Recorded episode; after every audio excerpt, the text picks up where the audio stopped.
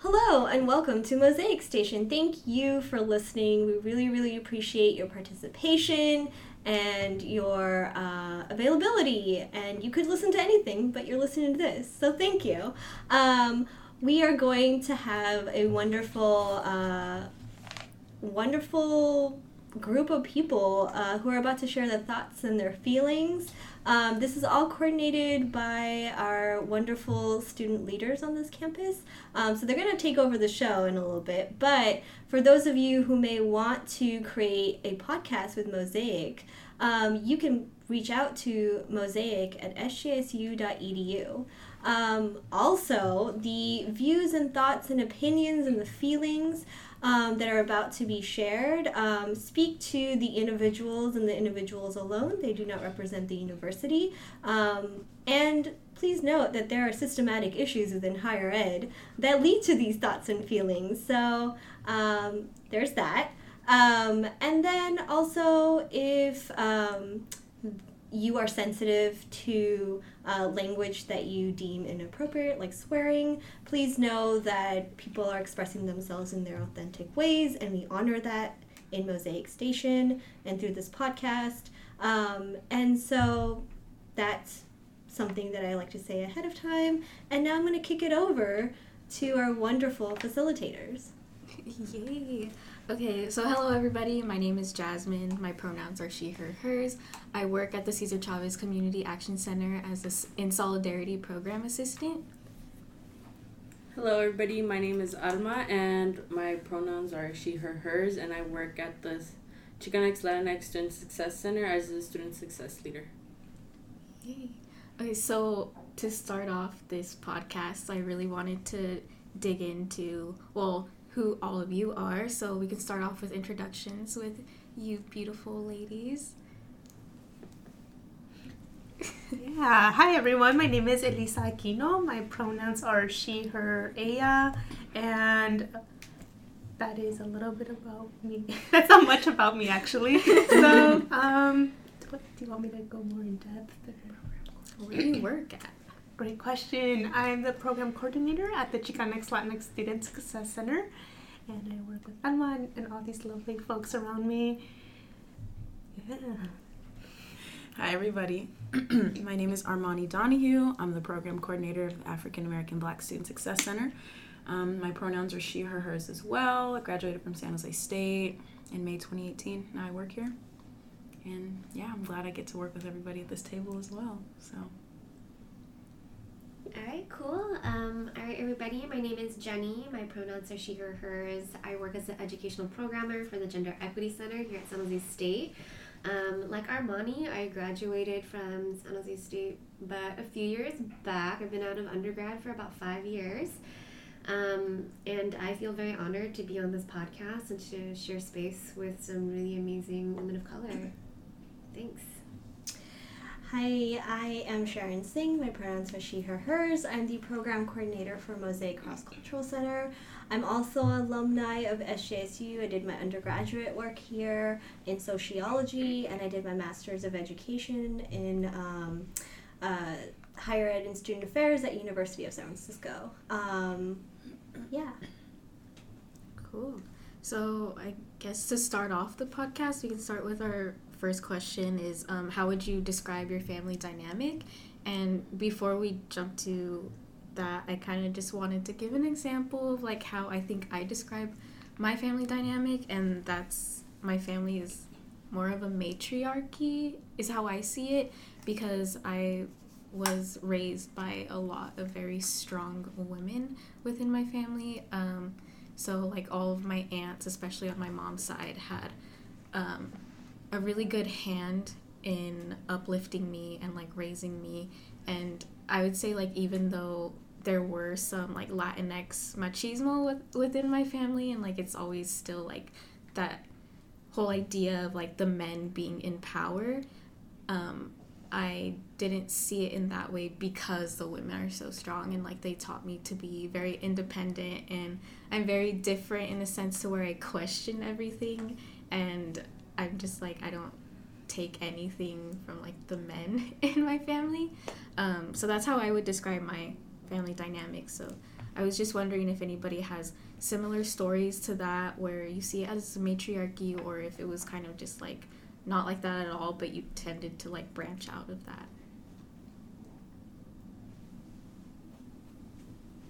Um, I feel for like myself kind of relate to what you said, Jasmine.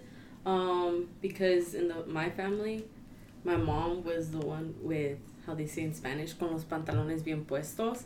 Um, she was the one that was in charge of our family because my dad was rarely there because he was constantly working.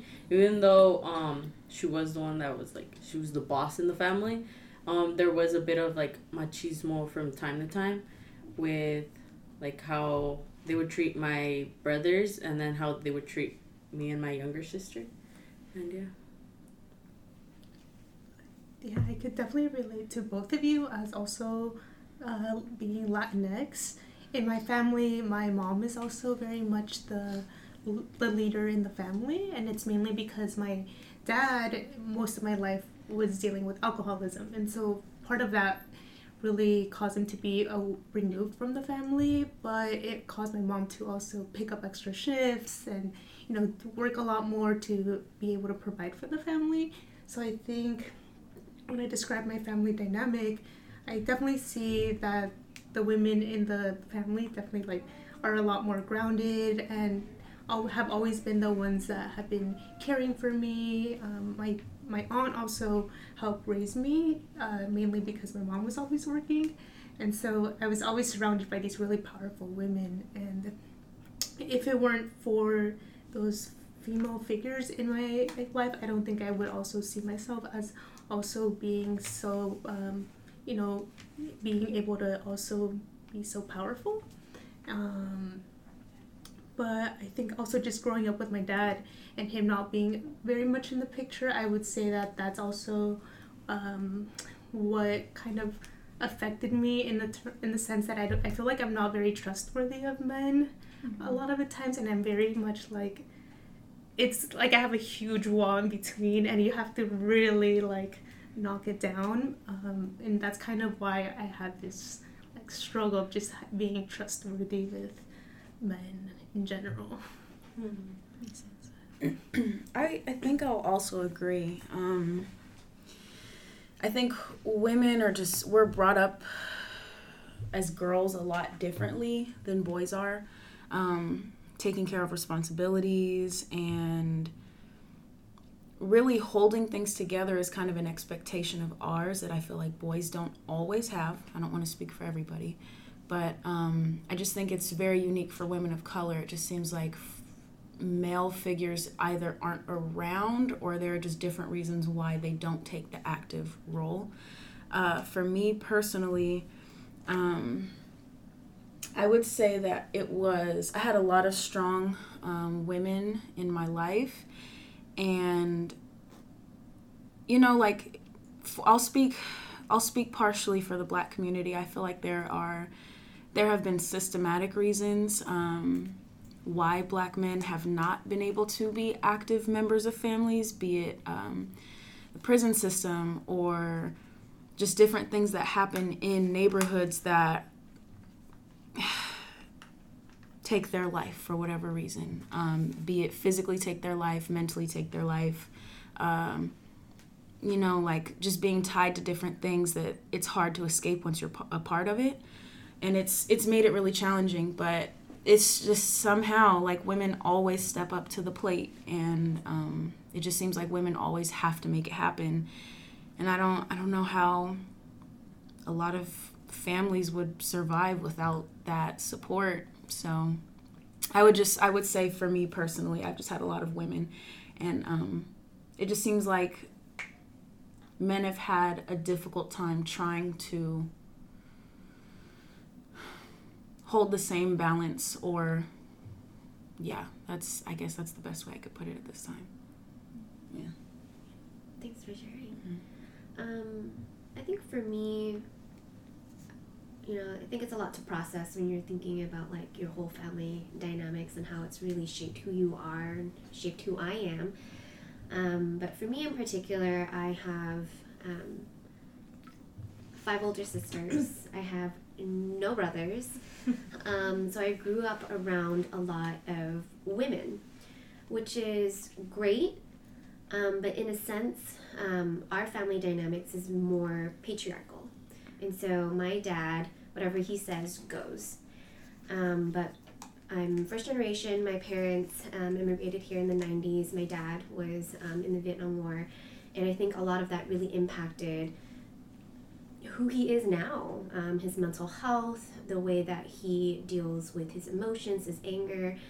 Um, and that has a very severe impact on my upbringing. And so um, I've seen a lot of abusive and unhealthy behaviors happening happening within my family, and then repeated over in cycles with my sisters and their partners thereafter. Um, so a lot of it was just growing up around this normalization of what men say go, and that it's okay to be um, talked down to, or it's normalized to be treated like shit. Um, and these messages over time, it's really like made me a very passive person. Um, so I'm not very confrontational. Um, but that's something that like as we move through um, higher ed like experience and going to college and having the opportunity to really contextualize and really think deeper about how that's impacted me it's also shaped how i want to be as a woman now and how i want to model that for future um, women who come into our center. Um, you know, and that's why I'm doing the work that I do in the Gender Equity Center, um, not just for cis women, right? When we're talking about like trans women, non binary folks, and just minority gender identities. Mm-hmm. So I'm the uh, the outsider, I guess, in a lot of ways. Um, I grew up in, in two different ho- households because my parents were divorced. Um, all I can say about my mom is she's a boss. She's she's she was a boss. She's been a boss, and she continues to be a boss. And um, I didn't always get along with her, but you know, it's all love and. Um, she's a Gemini, if that makes any sense. um, as far as my dad, um, he, you know, growing up, he would never raise his voice at us, um, and specifically me. He, I remember one instance when he like spanked me, but otherwise he never raised his hand. sorry, his hand to me or any of uh, of my siblings. And I remember it was an undergrad. I took a sociology of uh, uh, or violence in the family class uh, with Susan Murray, who is amazing um, here at San Jose State, and I was talking to him about what I was studying and what I want to do in the future, and he he opened up to me, and he's and he and I have this relationship where we would talk. We would talk about anything and everything, and we still do. Um, and he told me about what he experienced growing up from his own father, my grandfather, um, and how when he was 11, he was beaten so hard he ran away from home.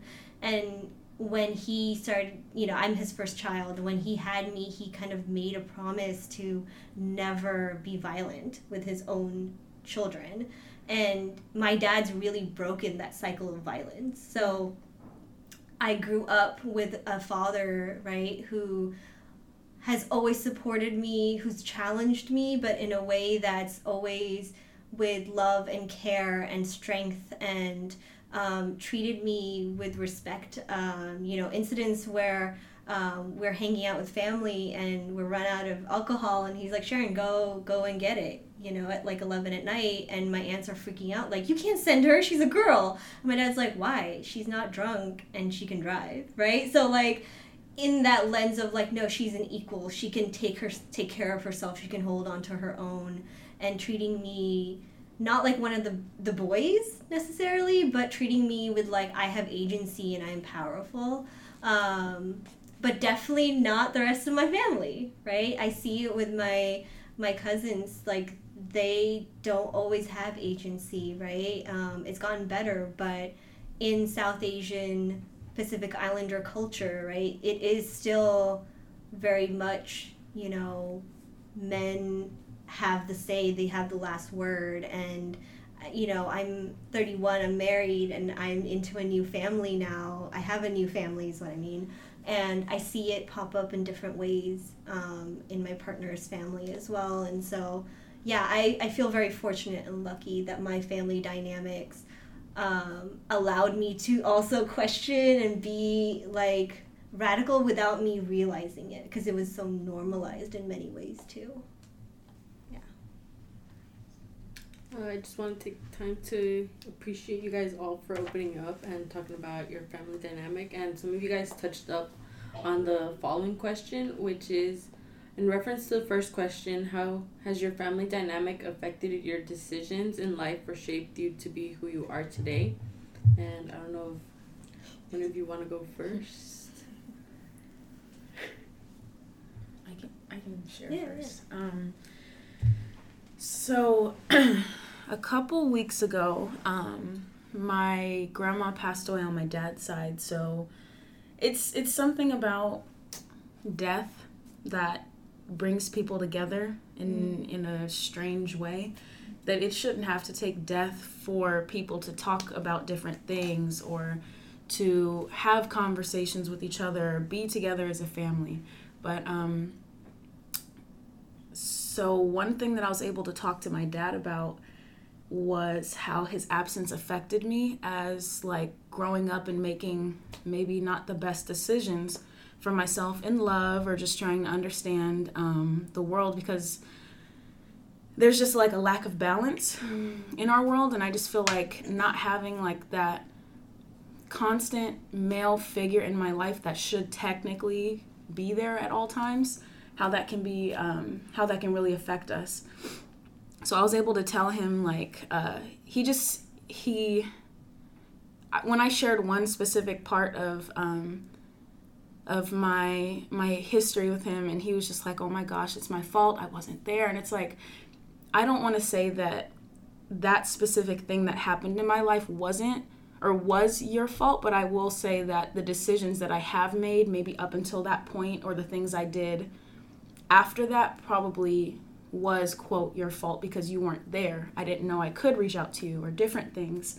Um, but overall like just the family dynamic that I did experience, I would say that it's helping me become a stronger woman. And um, just knowing that, like I said, even though there is a lack of balance, I don't have to keep that paradigm. And just trying to see that my, like, different people in my family are trying to, uh, what did you said something like change your dad he like changed the yeah, he like broke that cycle. Yeah. You know? Um, yeah.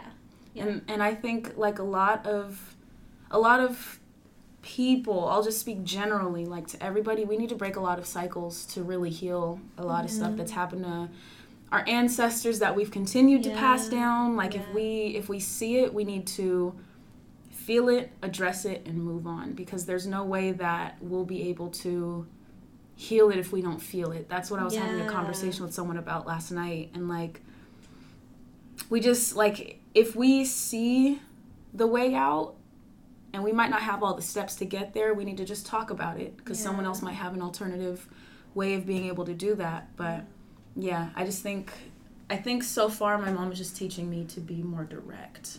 So that's what i would mm-hmm. say um, just being direct and being transparent and it's okay Yeah. so I think Yeah. that's kind of bouncing off of that. I Mhm. think that's one thing that I've taken away from my culture and like the culture in general, like how women of color are told to be quiet and not put Mhm. their dirt, right their Seen family things Yeah. in the open, Yeah. and that's led to that like intergenerational trauma to produce and reproduce over and over again. And we've gone come to a place now, right? Like what Jenny was saying, like to be purposeful about the work that we do and make sure that we do it with intention, right? We do it we, the work that we do or the way that we live our lives is no longer hidden away and like put into different compartments. Mhm. Yeah. Mhm. Yeah, um, what you were saying about healing like that, that in its own takes a lot of work, and I think Yes. that's something that I'm trying to implement in my own daily routine, and you know that's something really hard. I think even a question for you all, but how do you practice like that healing process, or because it's it's very much you know like a takes a lot of time to heal and work on practices or um, things that you've experienced in your life in a da- on a daily basis. Because for my um, for my family or the family dynamics um, in my family, my my father was very much like emotionally abusive to my mom. Uh, I saw a lot of like, sorry. What? Yeah, so in my family, I think I just experienced a lot of seeing emotional abuse and different types of abuse, and you know, thinking about how I'm gonna heal and ensure that my, you know, future generations don't replicate that same action. It's really important for me to be able to stop that cycle because I definitely saw a therapist from fourth grade all the way through through, through high school, and it was really difficult to know just trying to sorry No. it was really difficult trying to, you know, um, stop a lot of actions that I was doing because I know now I don't come off as the way I was back then, but I was definitely very violent. And, and I feel really bad for my mom because she knew I was hurting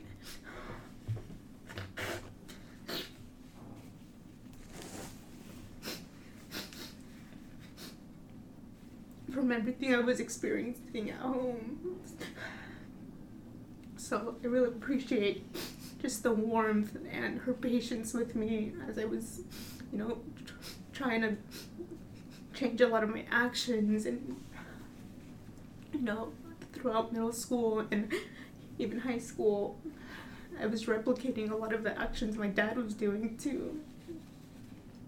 And so it took a lot of work and patience and just you know talking to my therapist and you know really working with myself and ensuring that I don't you know continue that cycle. And so for me it's really important in the work that I do that that I treat everyone with respect and love because you never know what other people are experiencing. Mm-hmm. You know even if someone is having a bad day and maybe you know they come off a little bit upset with me or whatnot you know I I never take it personally because you never know what people are experiencing. Mm-hmm. And so, yeah, like, I don't know, just healing is such a long process and it's never ending. Mm. And so for me, I just hope that, you know, if I ever have kids, that it doesn't also go, you know, to those generations, but in our, in my community, so I'm also Oaxaqueña, Zapotec, you know, what I guess now we call in, intergenerational trauma, we we say that it está en, el, en la sangre, like it's in your blood. A lot of these um, actions that you know my dad has, it's in my blood. So sometimes it comes out, and so you know how do I stop that from replicating in the future? So I don't know. Just healing takes a lot of work, and it also means digging back into those wounds and you know ensuring that you you just take care of yourself too Yeah. And I think I think you were also asking, um, like, what are some of the things that we do, Yeah. like, to start that healing process. Um, I think some of the things that have helped me in these last couple of months um is just awareness, because you know, like when we're children, we don't know. We're just we're we might not be aware that the things that we do are replications of our parents and like how they cope or whatever they're going through. But um the older you get and like the more aware that you are i just think it also helps having like friends that are willing to tell you the real. Like if you if you've if you've had a friend that's um, long term and they've seen you grow or maybe they're new and you're just trying to find like new parts of your life um, i just think it really helps to like really reflect on like okay what probably attracted this person into my life at this time? What can i learn from them? What are some things that they probably notice about me or just if you don't know ask because why be in a friendship if you can't share or um, be honest about like your interaction with someone? So i would just i would just say what's helped me right now is just being like more aware and not being afraid to ask those hard questions that i know i want to work on anyway. Um, yeah but it, it is hard. But that's that's only the first step i know. I don't really know much beyond that besides working on it but yeah i don't know Yeah, I think I've definitely been learning that a lot, especially recently. I've been meeting these new friends who have been honest with me and who have been really trying to help me heal. Um, but I think also I try to go to therapy too, and um, it is hard because, especially, like, I personally have been diagnosed with anxiety and depression. So it's like that's something that I'm also working through and it's like now that I'm older, I'm starting to see like more of these childhood traumas that like I have. And I feel like when it comes to my own healing, and sometimes I think my parents don't understand, mm-hmm. is that I need space from them. So I've always been like the person who I'm ready to leave wherever I am. So I went to community college. I'm from the Central Valley. I decided to go to community college in San Diego because I was like, I don't want to be here. And then I transferred here, so now I'm here, and like people are like, when are you gonna come back home? So it's like, of course, I would want to make change when I'm back home, but I've already made the decision for myself that like being back home is not necessarily somewhere that I want to be because I feel more depressed there. And it's like sometimes when you go back to a space that has so much hurt, even if you love it, it can like bring that back. So like I know my parents like always tell me like don't be a stranger, like text us more often, but I'm just like I just like being here and like creating creating myself as like my own person because sometimes you get caught back into those old ways as to like how you used to be because sometimes i feel like when i'm back home i can be a brat. And i'm like i also have like weird relationships with my parents or sometimes it's just like not really good but sometimes it can be really good. And i think because i have taken myself out of certain situations and i've learned to be more independent that that has helped me like a lot in my growth. And like obviously it's as Elisa said, like you're always working on healing, especially because it is like generational. It's like you're continuing to take on the hurt from your family and also trying to heal them, but also heal yourself. So it's like a lot of work that we have taken on. And I think, especially as women, like we take on that like really hard because, at least for myself, like as the oldest daughter, and granddaughter. I have like taken care of my siblings and like my cousins. So when people in my family have kids, I'm like, that's not just your kid, that's my kid too. so I'm like, I also take care of them. I also have them in mind like all the time. And sometimes I feel guilty for like being away from them because I'm not able to help them heal either. Um, yeah, I really appreciate you all kind of sharing parts of your story. Um, I feel, oh, I feel like, sorry, I'm soft spoken. Um, what I mean is that I, I see a little bit of my stories within how you're telling yours, and I really resonate with them.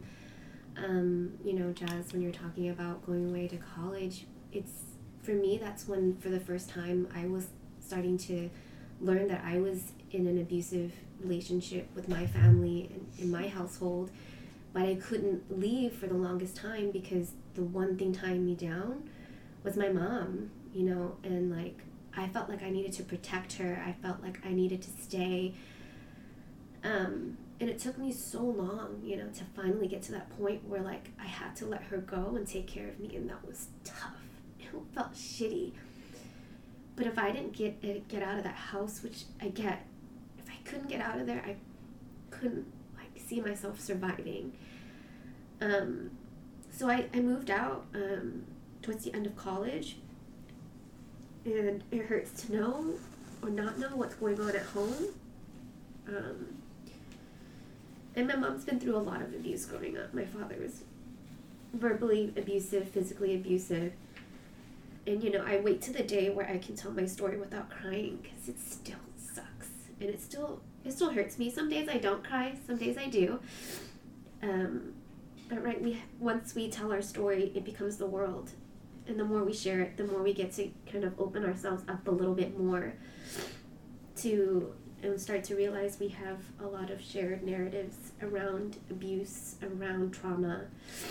Um, what I'm very thankful for, though, is that through my co- college college experience is being surrounded and meeting more and more people who are having these conversations. But in particular, women of color, we here, we're at the table, we're talking about it, we're cultivating space to like do the work and like kind of going back to what Armani said, a lot of the times it's very quiet. And we have a lot of women in the background who are like holding it down for us. Um, it just takes a second to really think deeply about, you know, how do we do that for ourselves and then how we can't give what we don't have, so we can't heal ourselves, we can't start healing others and giving that back. So, you know, I'm kind of working on that thing of like it feels selfish, but I can't give what I don't have. If I don't heal myself, I can't do that for someone else. But it's going back to the question of like, what is your healing process? Think being selfish, taking care of yourself, especially when we do this work, right? Um, that's part of, of it. Like we, you know, that whole like analogy that everyone uses, like if the plane's going down and the mask is there, they tell you to put it on yourself first.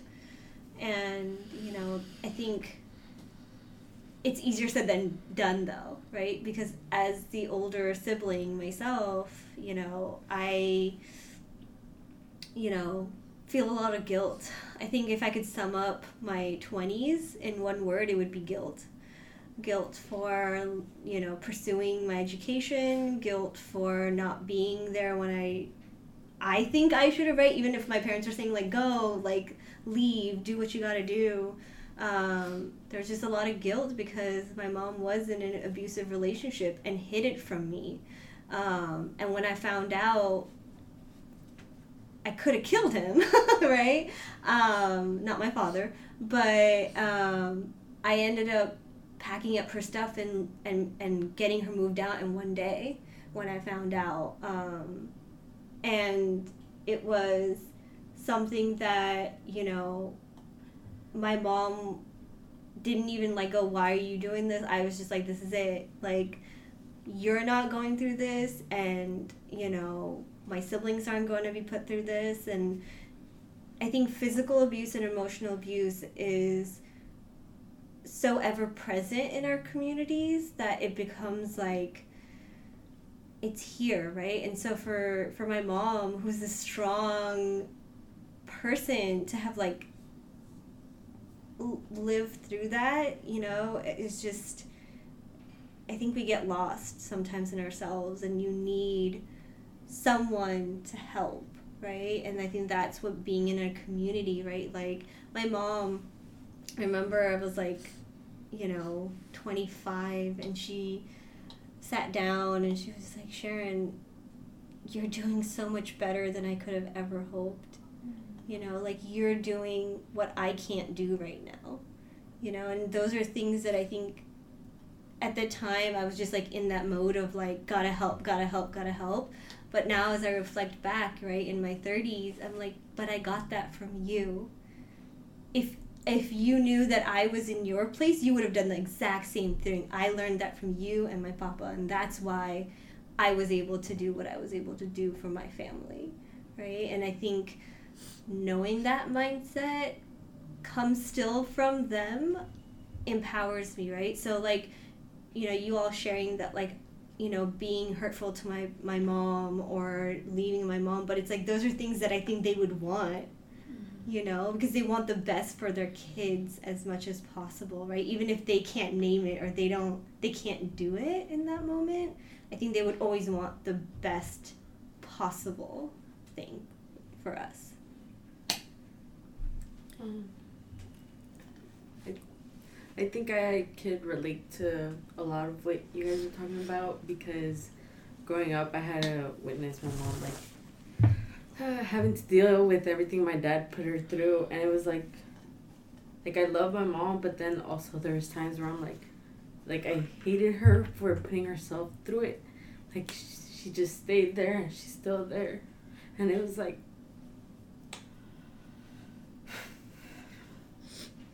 And then, like, I took in everything that I saw at home, and then I put it into school, and it was like shitty grades everywhere.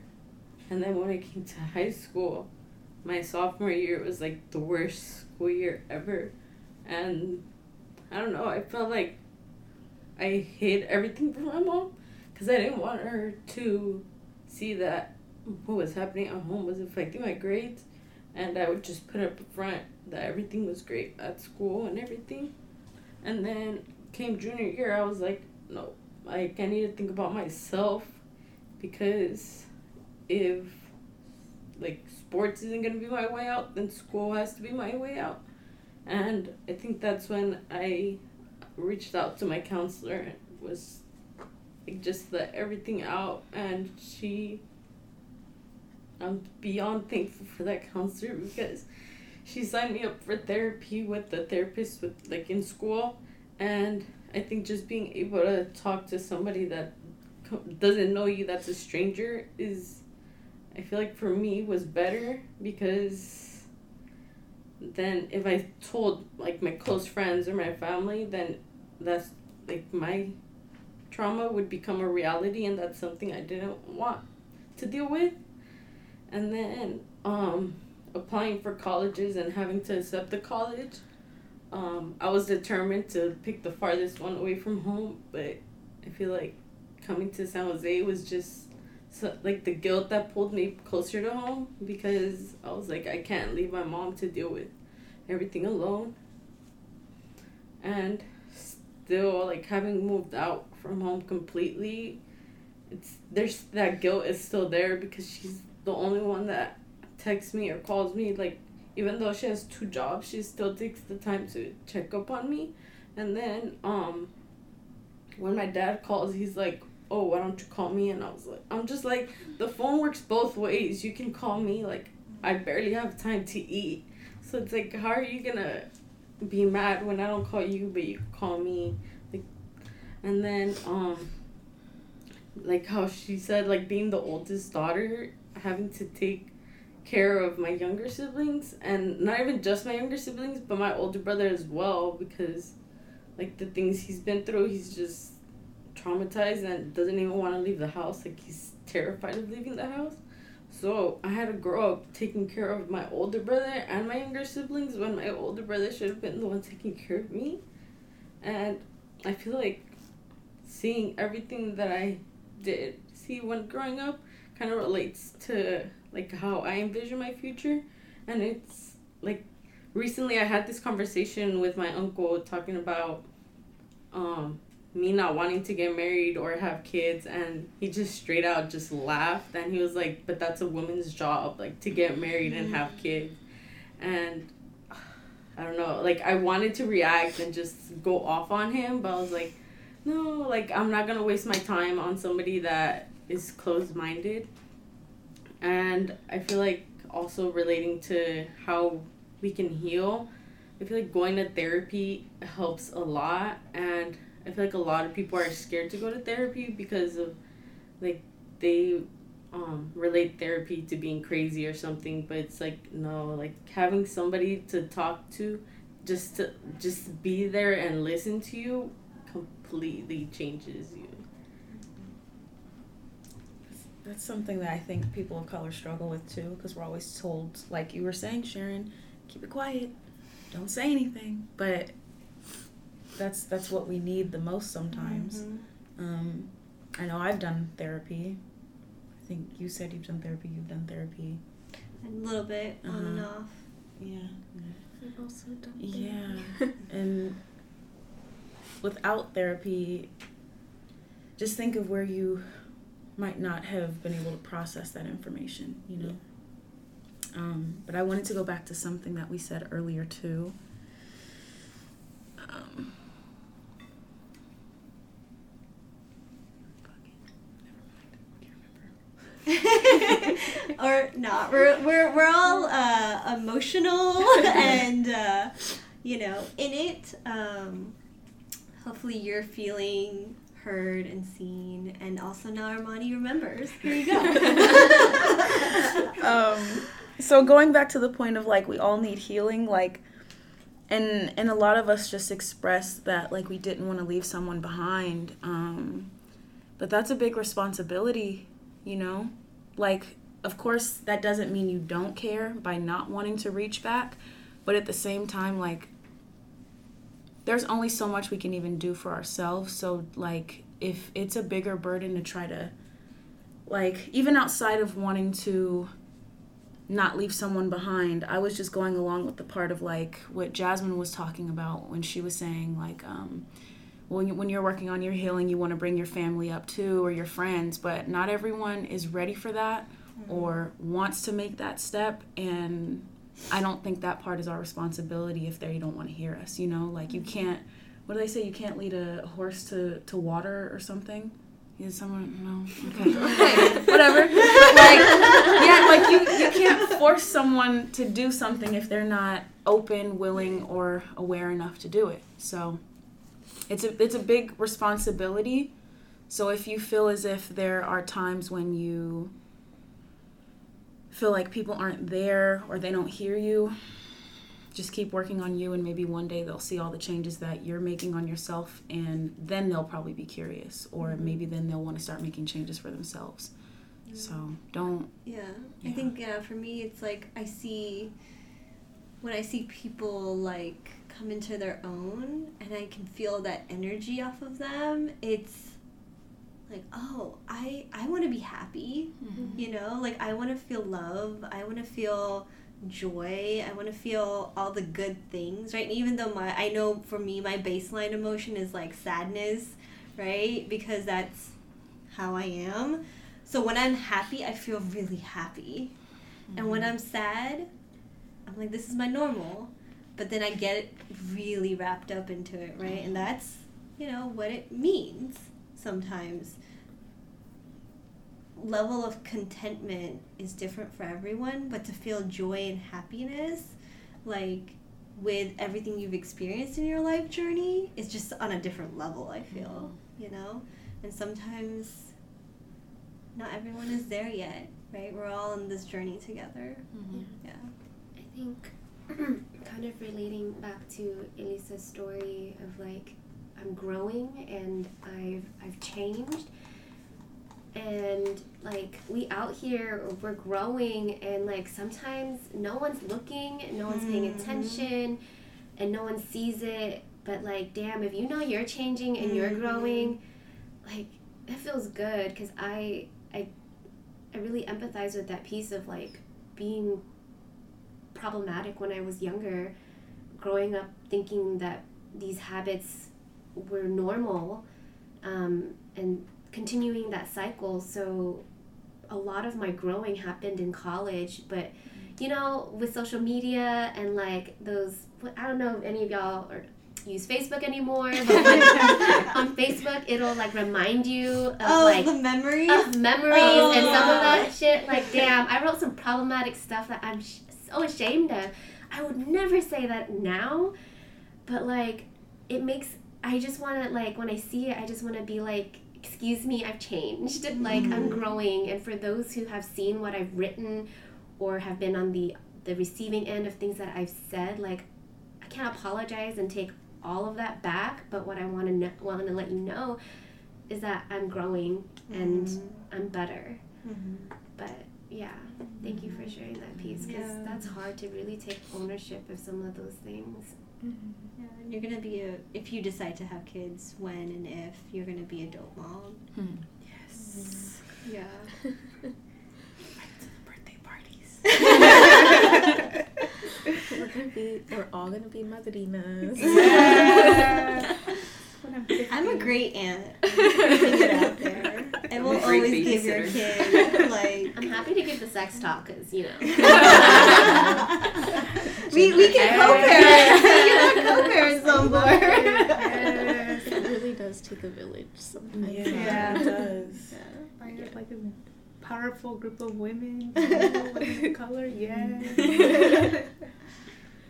Yeah, I actually um, was gonna go back to like bringing in the whole kid thing with Mhm. like how sometimes our family views like our gender or even our sexuality if that has had any play within your family. But um, what Alma had brought up about like her story about how she said she doesn't want to ha- like get married or possibly even have kids, like I feel the same way.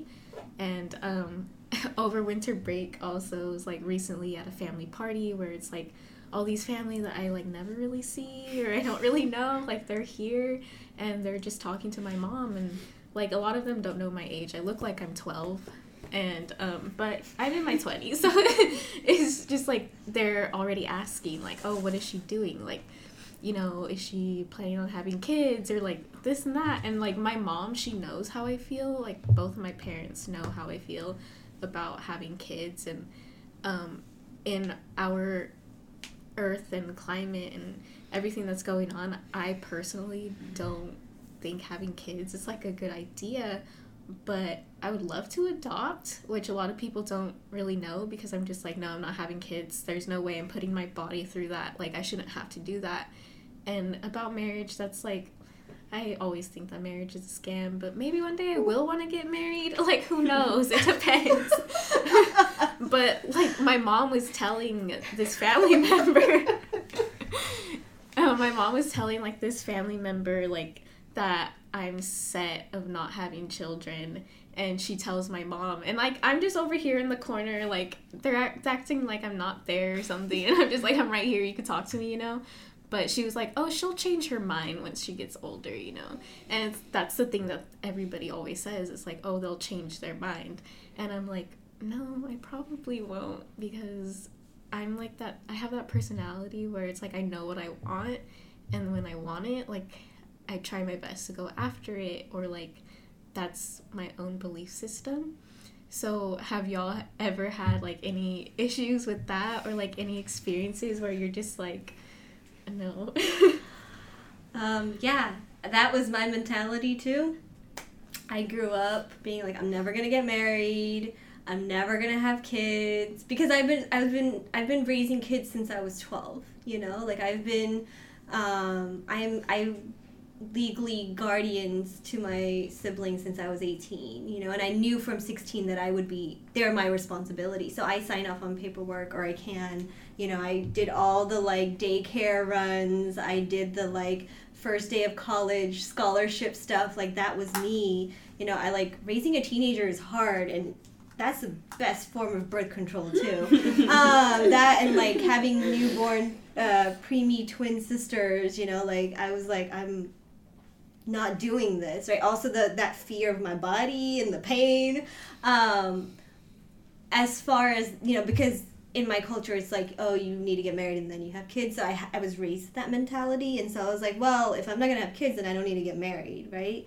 Um and i remember having that mindset up until i was 26 27 and you know going about my life you know, I just thought I would be in education and have a dog. That would be my responsibility, right? And I would just live with my parents and my siblings and like be that weirdo in the corner. Um, cut to, damn, I fell in love. and it, I think falling in love made me realize, right, that there was this fear that no one would love me because of what I wanted out of my life or how my experiences have led me to where I am right now, right? And my parents are also divorced, so that had a big part of how I view marriage as well. Like, I always tell people, don't get married if you don't want to. I don't think my partner and I would have gotten necessarily married if it, there wasn't pressure from our family, right? Um, but we also like love each other and we realize that marriage is a joining of two families and so the fact that I can already be a part of his family he can be a part of mine is very comforting. And so you know it can marriage people want a wedding people don't want a marriage is also like something we need to like put work into right? It's hard. Every day you wake up and you have to consider other people like another person and their feelings and their decisions into your life. Like that's all hard work right? Um, but yeah for me personally i realized that i didn't think i was worthy of love. I didn't think i was worth someone considering me and and loving me with their whole heart and making decisions with me in mind. And you know my partner um, is constantly you need to be kind to yourself right? And and and i tell him that too because we are so hard on ourselves and each other and to have a partner in life for me right i speak for myself um, it has been really nice. And we both agree that we don't necessarily want children right now at least right? Accidents happen. Um, but things like we both are like plant parents currently right? Um, and he wants more plants and i'm just like we don't have the time or the energy for this. But you know and, and both knowing that like we want puppies down the road or dogs right? Like these are decisions that we get to make together. The values that our culture puts on us we don't have to live by that right? We don't have to have our relationship or our marriage be what our families even expect. That's a conversation between him and i. So if that's something like i would say marriage doesn't have to be on the plate but being open to love is a different conversation yeah Um, for me, it's funny. Know marriage is a scam. I'm getting married this year. so, I I mean I resonate with how like what Sharon was saying and that like you know some people are in it for the wedding than the marriage and like yeah, Yeah. that's so real. Um, right, but for every for everyone else, I think we all take that concept of marriage very differently um, for me really it's just for my, my partner and i it's just the next step for our relationship but also recognizing that privilege for us you know in as man and woman you know being able to get married um, i think that's a huge huge privilege and i definitely recognize that. But you know we've been together this is we're about to our relationship's about to be eight. So that's like what second grade? Um, you know but you know i the last eight years like damn we hella grew. Um, it was really problematic at the beginning because that was my partner is like the only partner i've ever had in my whole life and the reason being is because i was really really scared of being the victim of another cycle I saw how that happened with my parents. I saw that happen again multiple times with multiple sisters. Um, you know, and that really hurt me. So I was really scared. So when you're saying opening yourself up to love, yeah, I wasn't sure if someone could love me, and I asked Ralph every day, "Do you love me?" Like, "Yeah, of course." but I ask every day because sometimes, you know, I get a little scared. One day you won't because then you you'll find out that I'm like really damaged. Mm. But we talk a lot of the times because of the work that we do. I process at home too the things that my students talk to me about, and I take it home and like we have mm-hmm. conversations about like, you know, I've been through this and this is how I feel, and like, what do you think about that? You know, and so over time, he's gotten to know these really deep layers of myself that I'm still figuring out to this day. Um, and I feel really good to have someone support me and see me and see me grow. Mm-hmm. Because kind of going back to that, I don't think a lot of people get to see that, but my partner does. Every mm-hmm. day that I wake up and we have these conversations, it's just another day that we get to figure something a little new about each mm-hmm. other. So, in that aspect, it's great to have a partner that supports me, and I appreciate it. So cute. you know, you mentioned that for a long time you didn't you know have a partner and i feel like i struggle with that because i have this like huge layer where you know i don't trust anyone and then you know it takes even a while for me to open up to people or like in my you know as friends too but i think like you said you know just your your upbringing really can really damage you and you know create some wounds um, and your question about um, what was your question Um, it was kind of like how has your gender or your sexuality affected like how your family views you, kind of. So, just whatever you want to go with that. like you know i don't i know my parents or my mom specifically is always like oh well when are you gonna like introduce me to this person? But like also if i was really open i think they'd be like whoa what? Like what are you doing with your life? And you know not to say like and i've had multiple uh, partners but like not in like like in the dating world but i think for them they would be like what you what's going on? Um, and they wouldn't be able to accept that really well. Um, so i think there's always for me i'm not very open with my, my parents or my mom specifically about a lot of things specifically with like you know dating because she's a little older. She's 62 she's a little like old school about those things so That's so funny because my mom is only 20 years. Uh, we're only 20 years apart, so she she was like she's like the young cool mom, right? And there was a period of time where I didn't date. I was totally closed off, and she'd be like, "So what's going on? Are you like? It's okay if you are. If you're a lesbian, just let me know. you know, like what what what am I supposed to expect here?" And I was like. And I never answered her, right? Because I was like not ready to have those conversations of like where I am sexually or sexuality wise or what my preferences are, what my partners, you know, like none of that I wanted to talk about with my mom, even though like she asked like outright too. Oh, Yeah. that's so cool that you're so close. What do you feel like your relationship also is? Well, that's why I said in the beginning we didn't always get along, um, you know. But now I think my mom and I have a relationship that's really good. It's not always perfect. She's she's very um, it's her way or the highway. Oftentimes, and she gets very like um, loud when she's not happy Sounds like my mom. um, right? And but I have to remind myself it's because she loves me and it's because she cares. But she's been taught.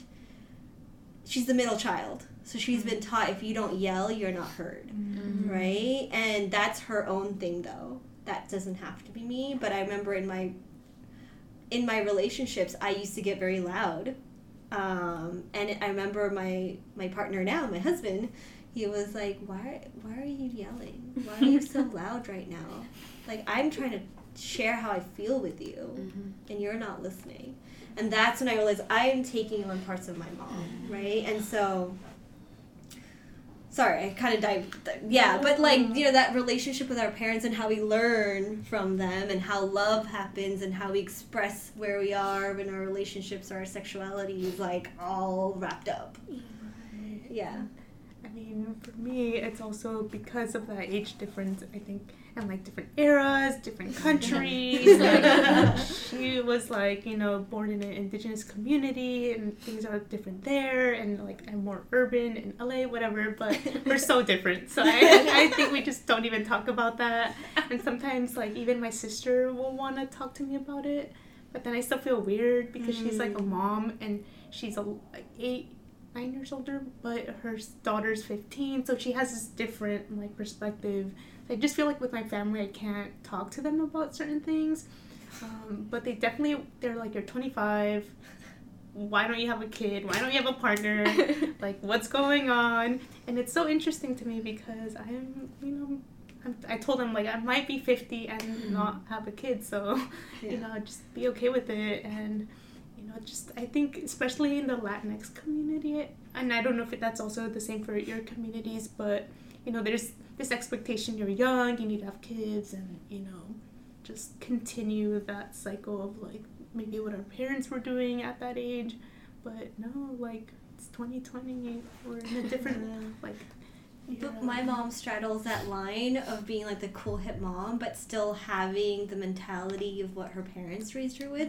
So mm-hmm. she's constantly like, you have to have at least one. I want to be a grandmother, right? I want to like see my family like extend beyond my children. She doesn't have. She has that mentality, but then in the same vein, she like talks about her sex life and who she's dating and like all of that. And I'm like, mom, cool mom." like, but I'm not always comfortable, mm-hmm. right? Yeah. Because she's living her life. She's traveling. She's meeting people, and I'm like, okay, like we're almost. I've I've been the parent. I've been the like mom. It's twelve o'clock. You need to come back from your date. Like that's that that was my high school experience. Mm-hmm. You know, I I was at home with the kid, and she was out on a date. Mm-hmm. You know, so I think I like that guilt and that resentment is there too. But like, how do you how do you talk about that? Because my mom also deserves to be happy. She's also a, a fully realized woman, you know, and she never got to date. She was she had an arranged marriage at eighteen, mm-hmm. you know. So those are things that I didn't maybe didn't have the link the language for, but like you know, realized very early on that she deserves to be happy. Yeah. That's real. Um, I appreciate everybody for sharing, but I actually do have a question. Um, well, not a question, but more so a statement. Yeah. Um, I one thing that both of you ladies here had said, you, you use the word damaged, but I don't want you to view it as damage, just maybe a work in progress. Because the way that we we say words and feel words, I think it just takes a bigger storyline in our head. But like if you're saying damaged, it's like shit, all this bad stuff that's happening. But it's like, okay, but if I'm a work in progress, you're giving yourself that space and that grace to really just like work through it. Um, so that's just one thing I wanted to say. But regardless, you're aware that there's there's more, and that's okay. Um, but yeah, like with my mom and dating, that's something that I think I just wanted to to tell her about because I just like I had been in a relationship for three years. I think it took me like a year to even say anything, but then like just like through all the phases and then the breakup and then you know what mom? We're back together again. You know just like all the stuff. I would just rather be transparent because I, I feel like she has the questions but doesn't want to feel like she's invading the space mm. so she doesn't ask. But i i think me opening up she's given me dating advice that's just made like a lot of sense you know like stuff that maybe if my, if my dad and I were in a place and space back then that I could have asked, but she was the person who was there to talk to me about it. So um, she can be old school too. So there are certain things where I'm like, mm, I don't know how I feel about that in 2020 now, you know. But um, there are still some things that I think can apply. So I don't know. Maybe talk to your mom or something. um, just maybe just be selective with what you ask. But I think um, my mom's been really helpful in that aspect. But uh, going back to your original question, or part of your original question with like the motherhood part, uh, seeing how the world is going these days, it makes me nervous to want to bring kids into and like. I really feel like we're gonna turn into WALL-E, like the movie. I, I really, I really do. Like technology's becoming so ingrained and like integrated and comfortable for people, but I don't know if people are really like recognizing like the direction, like the potential that it could be, and that's what scares me. Um, but at the same time, I do want to feel that moment of like looking down at your stomach and like knowing that there's a little you know, like a little human in there one day, you know, that just seems really cool. Um, like, of course, the process, like through birth, that doesn't seem exciting. and, like, um, But apparently there are hormones that Exactly, you forget all the exactly. But like, watch, I don't have that hormone. right right but uh like something that's super powerful for me that i just i commend my mom she was she did um natural drug free births for me and my brother Oh. like That's intense. And I would I want to be able to s- feel what she went through as well to an extent just to like you know just to know cuz our our ancestors been going through that forever too. But um yeah, I don't know. I just want to experience I do want to experience motherhood, but I'm scared. Because of you know just the way that the world's going outside of the technology part the way people think or don't think and um, the generational traumas that we've taken on i just i would just want to be aware of my stuff and like working on it and healing it.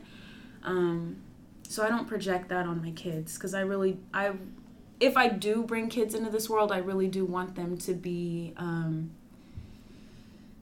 seeds that continue to like blossom that good stuff to other people's lives in the world too. But it's a big responsibility, so Yeah. we'll see.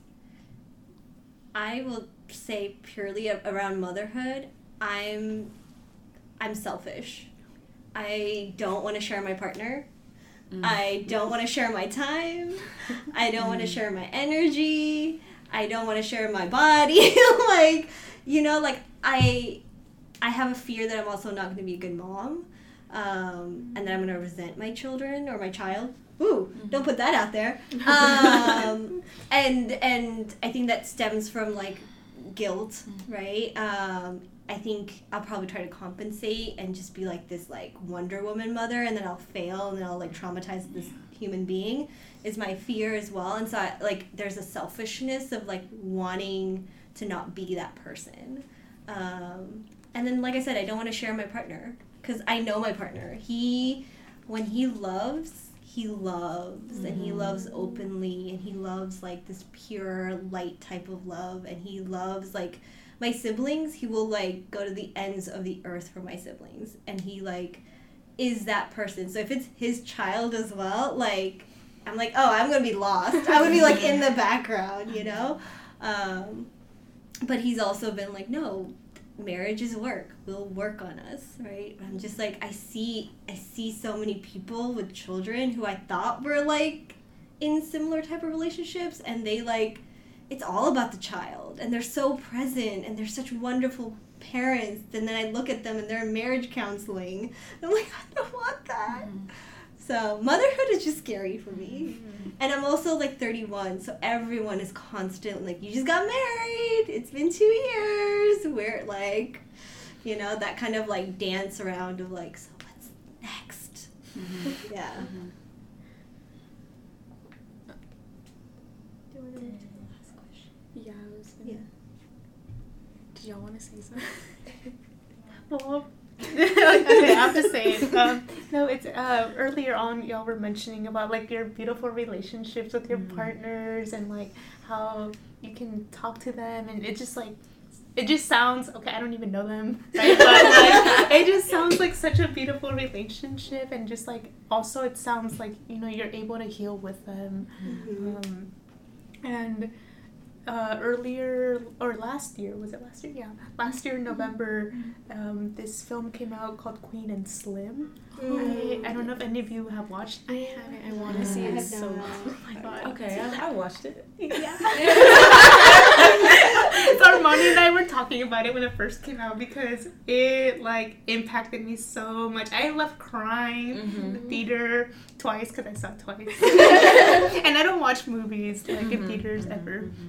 Um, and it was just like to see that relationship on on the screen of like two black people and like the love that they had for each other it was like healing at the same time. Like that it was just so like a radical thing to see that i'm not used to seeing in Mm-hmm. in you know movies ever.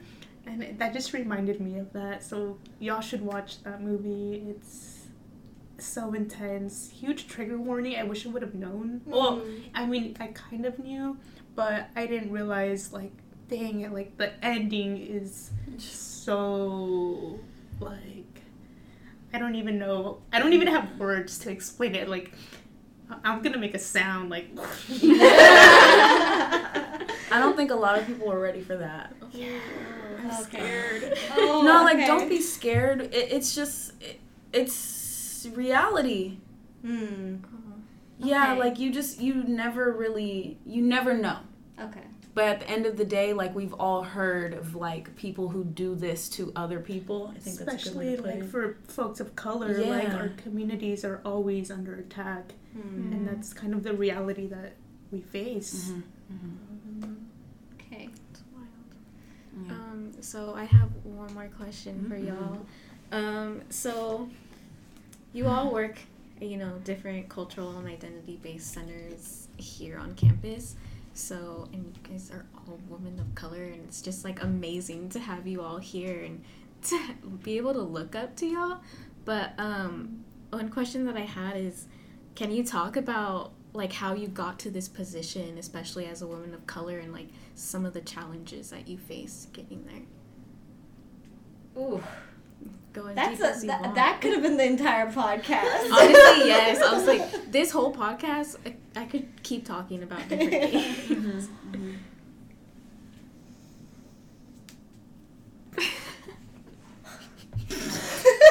we just did no think goes, no goes. and uh, Jenny got uh, the go. Damn, I pointed at you too. I should have done. yeah. Um, oh, that's a lot to think about and process, but to like a quick overview of you know getting involved in the Gender Equity Center. Um, in my undergrad, I studied um, health science and did a lot of work around violence prevention. Um, that got me involved with the Gender Equity Center because a lot of our work is to raise issues, uh, to raise awareness on gender based issues, and a lot of that involving things like violence. Um, in particular, um, if we're talking about the binary, then women and girls. Um, and that was something that was my passion project because that was me. Um, and so I, I did a lot of the work because I felt like in the in this process, not only am I able to give back, but it's also my journey to self healing. Um, and that's why every day, like being in this role, um, I get the opportunity to dialogue with my students or even sh- students I've never met before around these really difficult issues because it matters and we really do need to talk a little bit more about it. And there's a lot of stigma in what that could look like, or there are misunderstandings about what abuse could even be, or maybe a lot of underplaying of like, you know, they did this because they love me. I've heard that because I've been it, been in it, where it's like, no, they treat me this way because they care. They treat me this way because they love me. They say this because they they're looking out for me, and I just want to be a part of that change to what we've all been saying is these cycles. Um, so it's it's tough. Um, and then that you put on those other layers of like being women, you put on that layer of being a person of color, you put on that layer of being a young professional, and damn, it gets really hard to like navigate. But I, I get to dialogue with these folks. You know, lunch. We have lunch and learns, informal coordinators, where we we have lunch and then we get into these deep topics. And like, I don't, I don't get a lot of opportunity to do that with every group of friends that I have. So there are certain groups of friends that are at the space or at are, are there with me that are ready to have these conversations and it would suck not to be able to have that space.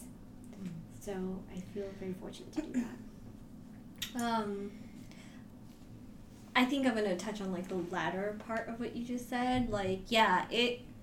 All of us kind of look like we're still students here, at, at various degrees, right? So, um, that is genetics, you know. um, but for my personal journey, I've worked at three different institutions at this point at various uh, levels a private, a UC, and a CSU. Um, and I will say that I've consistently been the only South Asian or Pacific Islander in the room half the time. Um, I'm often asked questions like, or or uh, the the question when I ask questions, I I, I am a uh, um, I like to be very strategic in the work that I do and how I do it. Right, thinking about voices and students at the center, um, and so I and I'm also like I love learning. I love learning, and the and the way that I learn is through questions. And I feel like it may annoy people who've been doing this work for like 5, 10, 15, 20 years, but I'm just I'm not trying to challenge people in uh in a like why are we doing it? Like I'm not I'm seriously asking questions like oh why is this process this way? You know? It's because I'm just trying to learn and I feel like that results in this like well as this person in this role you should know right? And it's like sometimes yeah I do know. I do know like you know why logistically something is this way but if it's only because it's been done that way for the last 10 years maybe it's not working you know? Like i think we should be all critical of where we are in our positions. I've been in my position i'm about to reach four years in this current position. Um, i guess if you count my interim uh, year in this role and i i want every semester every year to consider the changing population of students. I think that makes me a good practitioner, right? But then I feel like because of maybe the way that I look or maybe the way that I um, try to connect to whatever is being said, it gets taken as like a challenge. As like I'm rebellious, and I definitely am and can be rebellious. Um, you know, I was labeled a troublemaker in grad school for a reason. Um, but I think if we're really putting social justice pedagogies into the center of our framework, we need to uh, be critical. And so I do think that as a professional, young looking woman of color, um, I get a lot of um, you should knows, right? Or maybe statements along that, that frame of thinking. And it's resulted in me um, sometimes having to be quiet and just listen and then do the work to the to the way that I can and push when I think I I can. Um, right and I think that speaks to there's a, a huge trend in higher ed currently where largely um, young professionals, people of color, are leaving higher ed um, because it's frustrating um, so there, it just people are either leaving institutions or they're just leaving the field, and that is a, a trend that is currently happening. And I think it's speaking to this frustration of us, of this generation of professionals in higher education wanting to do things differently or understand and learn and figure things out in a different approach, but uh, resistance, or maybe not resistance, but the institution not being able to work with this new uh, perspective, right? If we're going back to our earlier conversations of healing, if we're trying to put that healing practices into our work, right, and knowing that the foundations of higher ed weren't created for us to not only study in it but to work in it, then obviously there's going to be imbalance or there's going to be friction of some sort. So for my personal relationship in this field. It's been of friction, but it's also been of joy. It's also my favorite time of the year is graduation because it's sad, but it's also so amazing to see families and to see that student that's been struggling for the fa- last four, five, six, seven, whatever years to be like, I'm done and made it, you know, and I I love having students come back in the fall who graduated and said, I got that job. Thank you for being my reference. Thank you for helping me write my grad app. Thank you for connecting me with people. Thank you for being my advisor. I wish I could have asked you to be my formal advisor or my mentor. You know, like they come back and they say it, it feels really good, but to just see it, right? There's an article that was recently released that that's something along the title of like, once you're my student, you will always be my student or something like that and I read it and I was like, yeah, like I'm quietly always cheering for my kids. I am always quietly like your biggest fan because I see my siblings in all of you, right? And um we're, we wouldn't be here if we didn't give a shit, like you know, in some level. Um, so yeah, that's that's my thing. So for me, um, I was I was interested in this because um, for the work I used to do when I was in undergrad, so I was I was involved on campus and working with the Black community. Um, so it's it's like there were certain things that I knew my friends and I talked about wishing that we had or hoping that we could see. And um, as a student here, there was the task force. So I used to work with the task force too, and being able to see certain events happening, or certain things that used to happen, or certain organizations that used to be active that are no longer active. Um, so it's for me, my overall goal that I want to achieve, um, or just being able to give students things that either used to be here or should have already been here. Even like it shouldn't have it shouldn't take a center to do the work that should already be here for the students. Um, but at the same time, I recognize that there are different goals that universities have, and if opening centers is going to have to be the thing that makes the goal happen, then so be it, I guess. Um, but I would say the challenges that I've faced as a woman, um, sometimes I feel like people don't trust my word, and I don't know if it's because I'm a woman or because I'm a new professional. Um, like it could either be that a student might identify as a man and it's just like, well, they kind of just need that second opinion um, from someone else. Or I don't know if it's because it's my level. Um, as being a new professional and a program coordinator, okay, well, now I have a director, and sometimes they might think, like, well, okay, well, she might not have all the answers, so let me just go to the director first or after the fact just to make sure that um, this is what's really going on. And that's another thing that I guess I have an issue with is finding my voice because I feel like now that I do have a director, I feel like I do have to even get that second opinion for myself to know if that's okay or was that the right thing to say. Um, and when I first started, similar to Sharon, we didn't have a director. Um, so we were having to make decisions on our own, and that's something that uh, even my mom tries to help me remember and recognize like you did this alone before so you have the capability to make these decisions again. Um, so don't feel like you can't speak up for yourself or make certain things happen. Um, but then at the same time I, ha- I think i have issues with finding my voice when it comes to delegation. Um, because I mean, that's something I've always kind of struggled with through the college career of trying to like delegate tasks as an organization, or even when I used to work at Panda at the union. Um, just trying to tell people like to do things that I know I can already do, but why is it that I have to take care of it? Mm-hmm. You know, like Women that's color gotta take everything yeah, on. Man. it's it's frustrating, yeah. but at the same time, like in order to get the the bus moving, you have to delegate because you can't take care of everything on your mm-hmm. own. Um, so I think that's a, an interesting fence that I straddle as a new grad and a professional at the same university that I was just here at.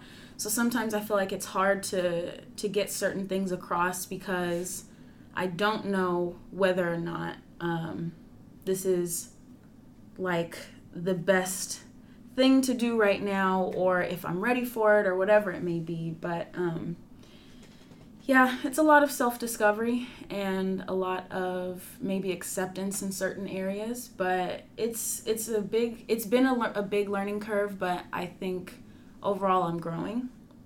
But I think I also need to step into my power and recognize like I'm here for the reason that I am here for. So I need to just work in that and make it happen. But it's been difficult. But I'm glad to be here overall. And I'm so glad you're here. Yeah. Me too. Yeah. I'm so glad we have our little pepper gang. I'm so glad. I'm so glad I've met all of you. Like, just being here in this podcast and, uh, like, now here go my tears. We all cry. So I'm, I'm just really glad that I've met all of you. Um, even though, like, maybe some of these things have brought us together through struggle.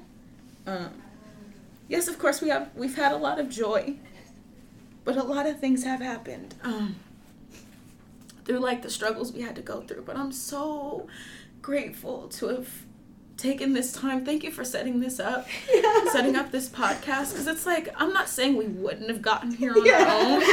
Because even Sharon and I have had our own, like, conversations. But it's like, we, we, we don't take enough time to, like, Yeah. hold space and talk about, like, the shit because we have to do reconciliations or plan this program, and it's like, there's a student that's like Jenny. I need to Oh my talk to you. God. Something happened. Yeah. but I'm I'm so thankful and grateful like Yeah. that we're here, and I'm so thankful for the stuff that we've all shared, and um, this it can be really hard to be in this position, but at the same time, I just know I'm so grateful to be here, regardless of everything. I'm so grateful. So thank you, and thank you. Thank you for being you here. guys. Wait, did what do you want to say? um, yeah, sure. So, and how I got into this position. So, like all of um, my other lovely program coordinators, um, they, I was also involved in, you know, uh, my Chicanx Latinx, cen- it was Chicanx Latinx Resource Center at UC Santa Cruz, and I was involved there for my whole undergraduate and. Um, I think just being in that space, I really was able to meet people that literally became like my family. And so being in a space like that was so cool. We we had a, a group of uh, student interns that was about like 20 to 30 students. And afterwards, like we would work and then we would take like the gang and go do shenanigans, you know, all of us, but we were so close and we could have these conversations with one another and be really real and, you know, challenge each other. And just seeing how that space really helped shape who I am, um, I just saw really a big value in having a center like that. And so when I heard about the position at, here at San Jose State and knowing that it was new, it was so just I was so happy because I just know what that space meant for me, and so um, knowing that that could be a space for other students as well, that could have you know a similar experience, was very special to me, and so that's how um, I found out about just the San Jose State position, and I was really eager to come here because you know there's a lot of folks of color, um, and you know just being more surrounded with I was living in Santa Cruz and there was like a lot of white people and I had to get away because it was just too toxic after a while. Um, and so just coming here, it just felt really good and um, some challenges that I face. I think as a also a young looking woman, um, and sometimes even like within the Chicana Latinx community, I think also as a you know indigenous woman, sometimes I feel like.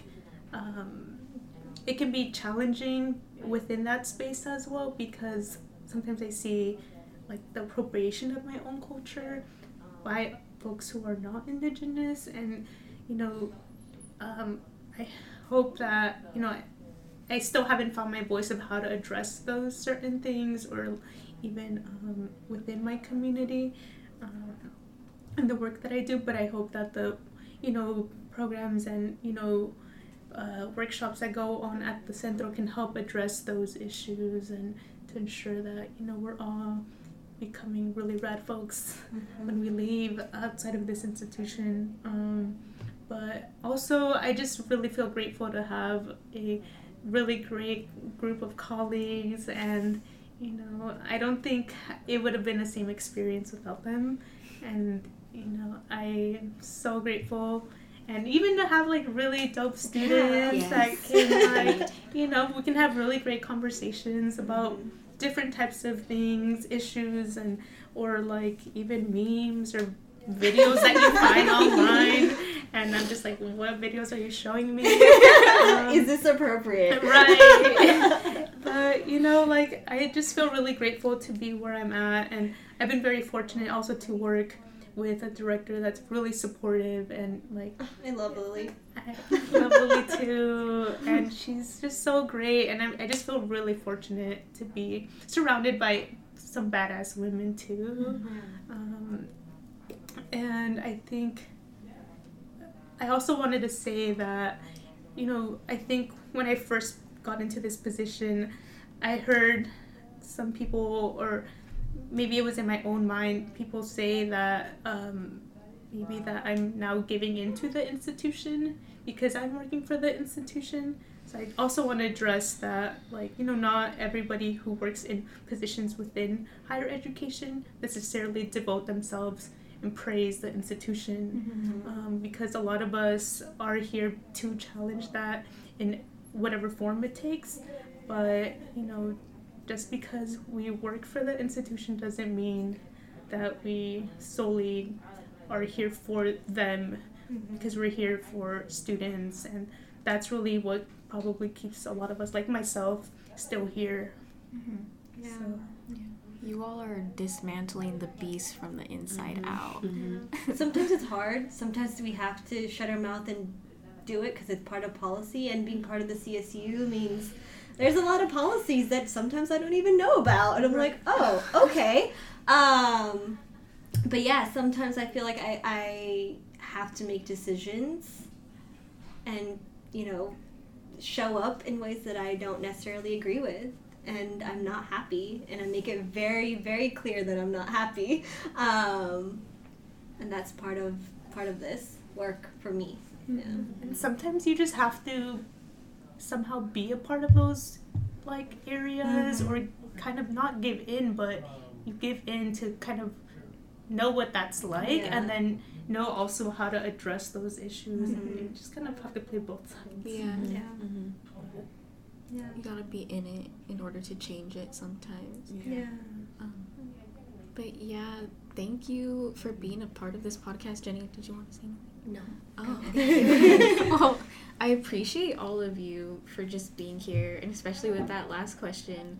But because I was being a little selfish, and like I was thinking, you know, I want to continue doing the type of work that I have been doing at the Cesar Chavez Center, mm-hmm. and I want to possibly bring that to higher education and be able to be in the position that you are all in, and like be an inspiration and change things. So thank you so much for being a part of this and for allowing us to create this space with you all.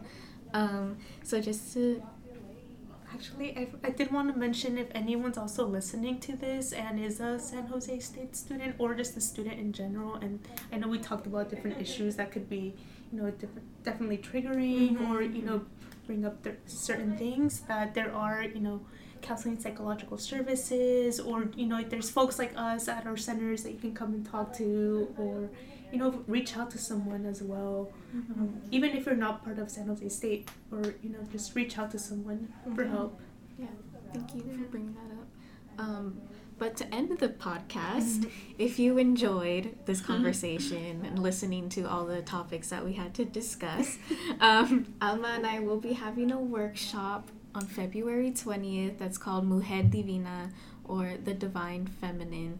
And within that workshop, we'll be diving more into similar conversations like this, more focused within the Latinx community and also indigenous communities as well.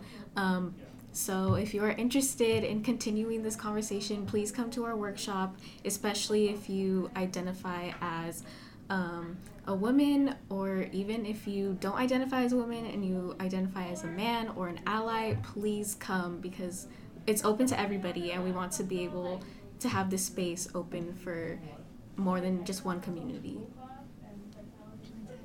It's gonna be in the student union meeting room 3B. What time? from five to seven p.m. I heard there's food. There is food. And is it free? It is free. Ooh. Also, there will be an art component. Oh. So come do some art. I'll be there. I think I'll be there too. All right. Thank you all. Thank you all for listening, for participating, for opening up. Thank you. Thank you. Thank you. Bye.